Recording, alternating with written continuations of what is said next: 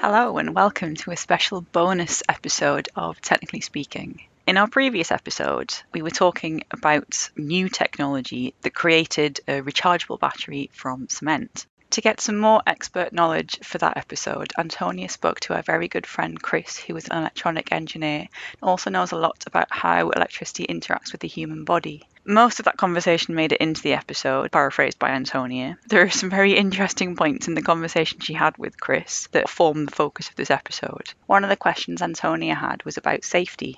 If we had a cement battery in a house, could we get electrocuted from our own house? Okay, I would say almost certainly not, probably for a number of reasons. First of all, have you ever tried holding like an AA battery and putting your fingers across either end of the battery and seeing if anything happens? Oh, yeah, for sure. So you can normally you can pick up an AA battery which is at like 1.5 volts. You can pick up a, a, car battery which is at about 12 volts, and if you hold the terminals on that, nothing happens. But what about if you take a 9 volt battery and you put it across your tongue, for example? Have you ever put a battery on your tongue? Oh yeah, as a kid. What did you feel? Just taste really metallic, like nothing else. I guess what was happening when you were doing that is the current from the battery was stimulating the taste buds in your tongue and actually causing you know the, the neurons to send signals to your brain and you were effectively doing neurostimulation on yourself and uh, feeling a sensation that wasn't actually there. And the reason it works on your tongue whereas it doesn't work on your fingers is because your tongue is inside your body and it's it's wet and it's so that means it's very conductive. So it's much easier to get a connection between the contacts of the battery and the kind of nerves in, inside your tongue whereas when you're touching batch with your fingers your hands are covered in skin and the skin is often quite dry even if you licked your fingers you probably struggle to actually get a, a current that you could feel flowing between your fingers you'll find that just the the kind of resistance of your skin is too high to allow any sort of current to actually flow. Mm. So people always say that it's the a high current is what's really deadly. Yes, it's the current that kills you, not the voltage. And that's that's sort of true, but when it's external to the body, what you need is a big enough voltage to overcome that kind of resistance of your skin to actually get a big enough current to flow in the first place. So even if you have a 12 volt battery that's capable of delivering thousands of amps instantaneously, you're not going to get electrocuted from it because that 12 volts in the battery isn't sufficiently high to actually push that current through your body. Chris has refreshed my memory of whether it's voltage or current that is most deadly, but then their conversation took a really strange turn. Now, if you had some uh, needle electrodes that you'd placed into your skin, that would be a slightly different manner. Why would we want to do that? Uh, you're piercing that kind of non-conductive layer of the skin and you're going into your tissue and what's the inside of a body is mainly made out of? Water. And water is a great well not perhaps a great conductor but is, is a conductor and current can flow through the water that's inside our bodies. It's really clear to me now that the skin is a great barrier to the flow of electricity but it turns out there is another reason why you are unlikely to get electrocuted or even to receive an electric shock from the walls of your house if they do actually make up a cement battery. The voltage of these cells is going to be very, very low that we're stringing together. Potentially, if you strung loads and loads of concrete batteries together and made a very, very high voltage, you could touch them and cause a current to flow through your body. But you'd have to be kind of across the battery. So you can't just touch one end of the battery because it's not actually referenced to Earth, we say. You can get electrocuted from mains when you touch the live terminal because that live terminal is referenced to ground, i.e., the voltage where you touch it has a potential difference between your finger and the ground that you're standing on, mm. because that's how the power supply is set up in the UK.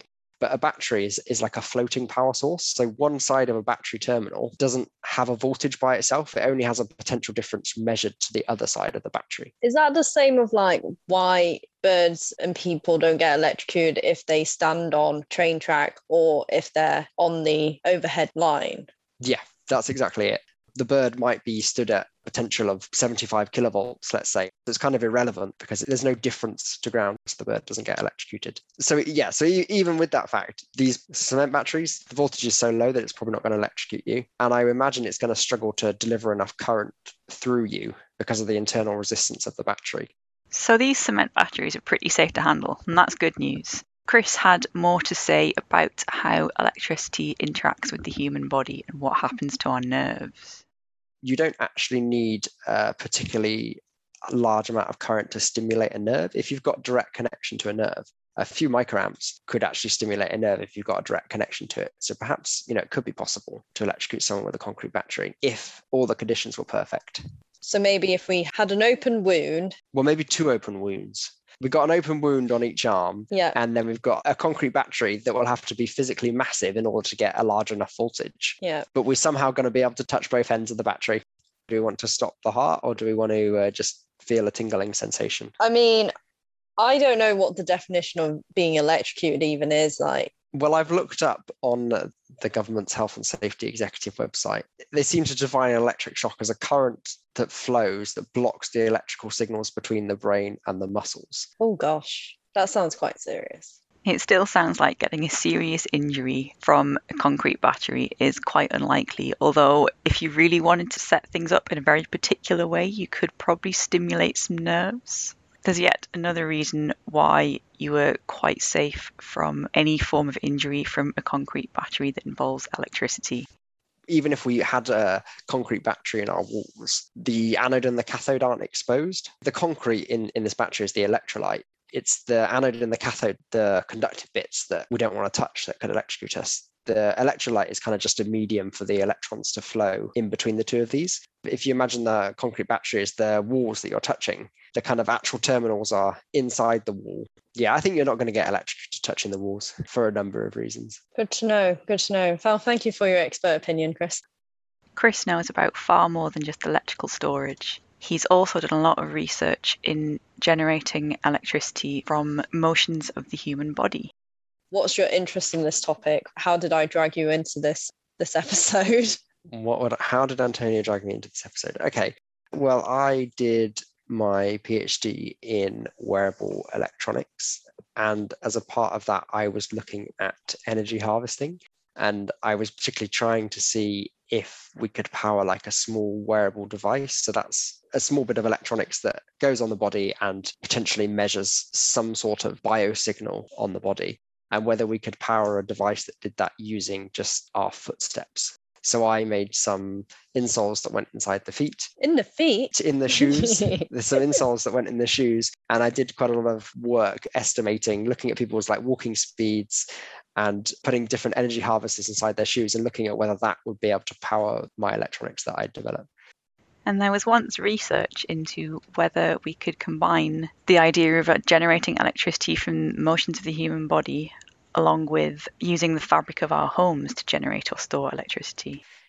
Interestingly, someone a long time ago, there was a study about putting energy harvesting carpet in houses. Oh. You could generate energy from like the triboelectric effect when someone shuffled along the the carpet. Like static electricity. Yeah so that basically if you put a load of triboelectric generators all over the floor and like shuffled shuffled when you walk you could use that as an energy harvester and use that to power your house. That gives us an excuse to shuffle around. You know some people are like oh you know don't walk like shuffly. Yeah stop shuffling walk properly. But yeah. really you know you're, you're just trying to help the environment. You're just trying to generate electricity from your carpet. In practice these things they make so little energy and it's so difficult to capture those small amounts of energy that it's really not worth the effort of making the, these large scale energy harvesters for powering anything inside a home. They could be useful for doing sensing where you've got a very small bit of electronics that's doing something very simple and it's doing it very infrequently. But for a house where you're doing big things like powering lights and having cookers on and you're leaving them on for long periods of time it's never going to work. It's never going to scale to that sort of application so, energy harvesting from moving around our own homes probably isn't feasible just yet, but there are improvements in electronics all the time, so maybe in the future it will make more sense. Everything gets smaller and more efficient. Moore's law says that you can double the transistor count on the same surface area every two years or one and a half years or whatever it is. So it's not infeasible to say that within 10 years' time, having the same device take an order of magnitude less power isn't too much of an infeasible statement to make. And advances in electronics usually means that we use more elements on the periodic table. This makes the devices more complicated and also raises questions about where we'll get those elements from.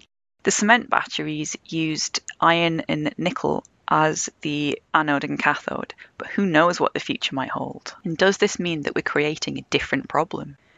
of Adding to our, our usage of metals, this is something I argued before when my research looking at sustainable electricity was are we replacing fossil fuels with metals if we're not able to recover them afterwards? Now, uh, electricity generation technologies.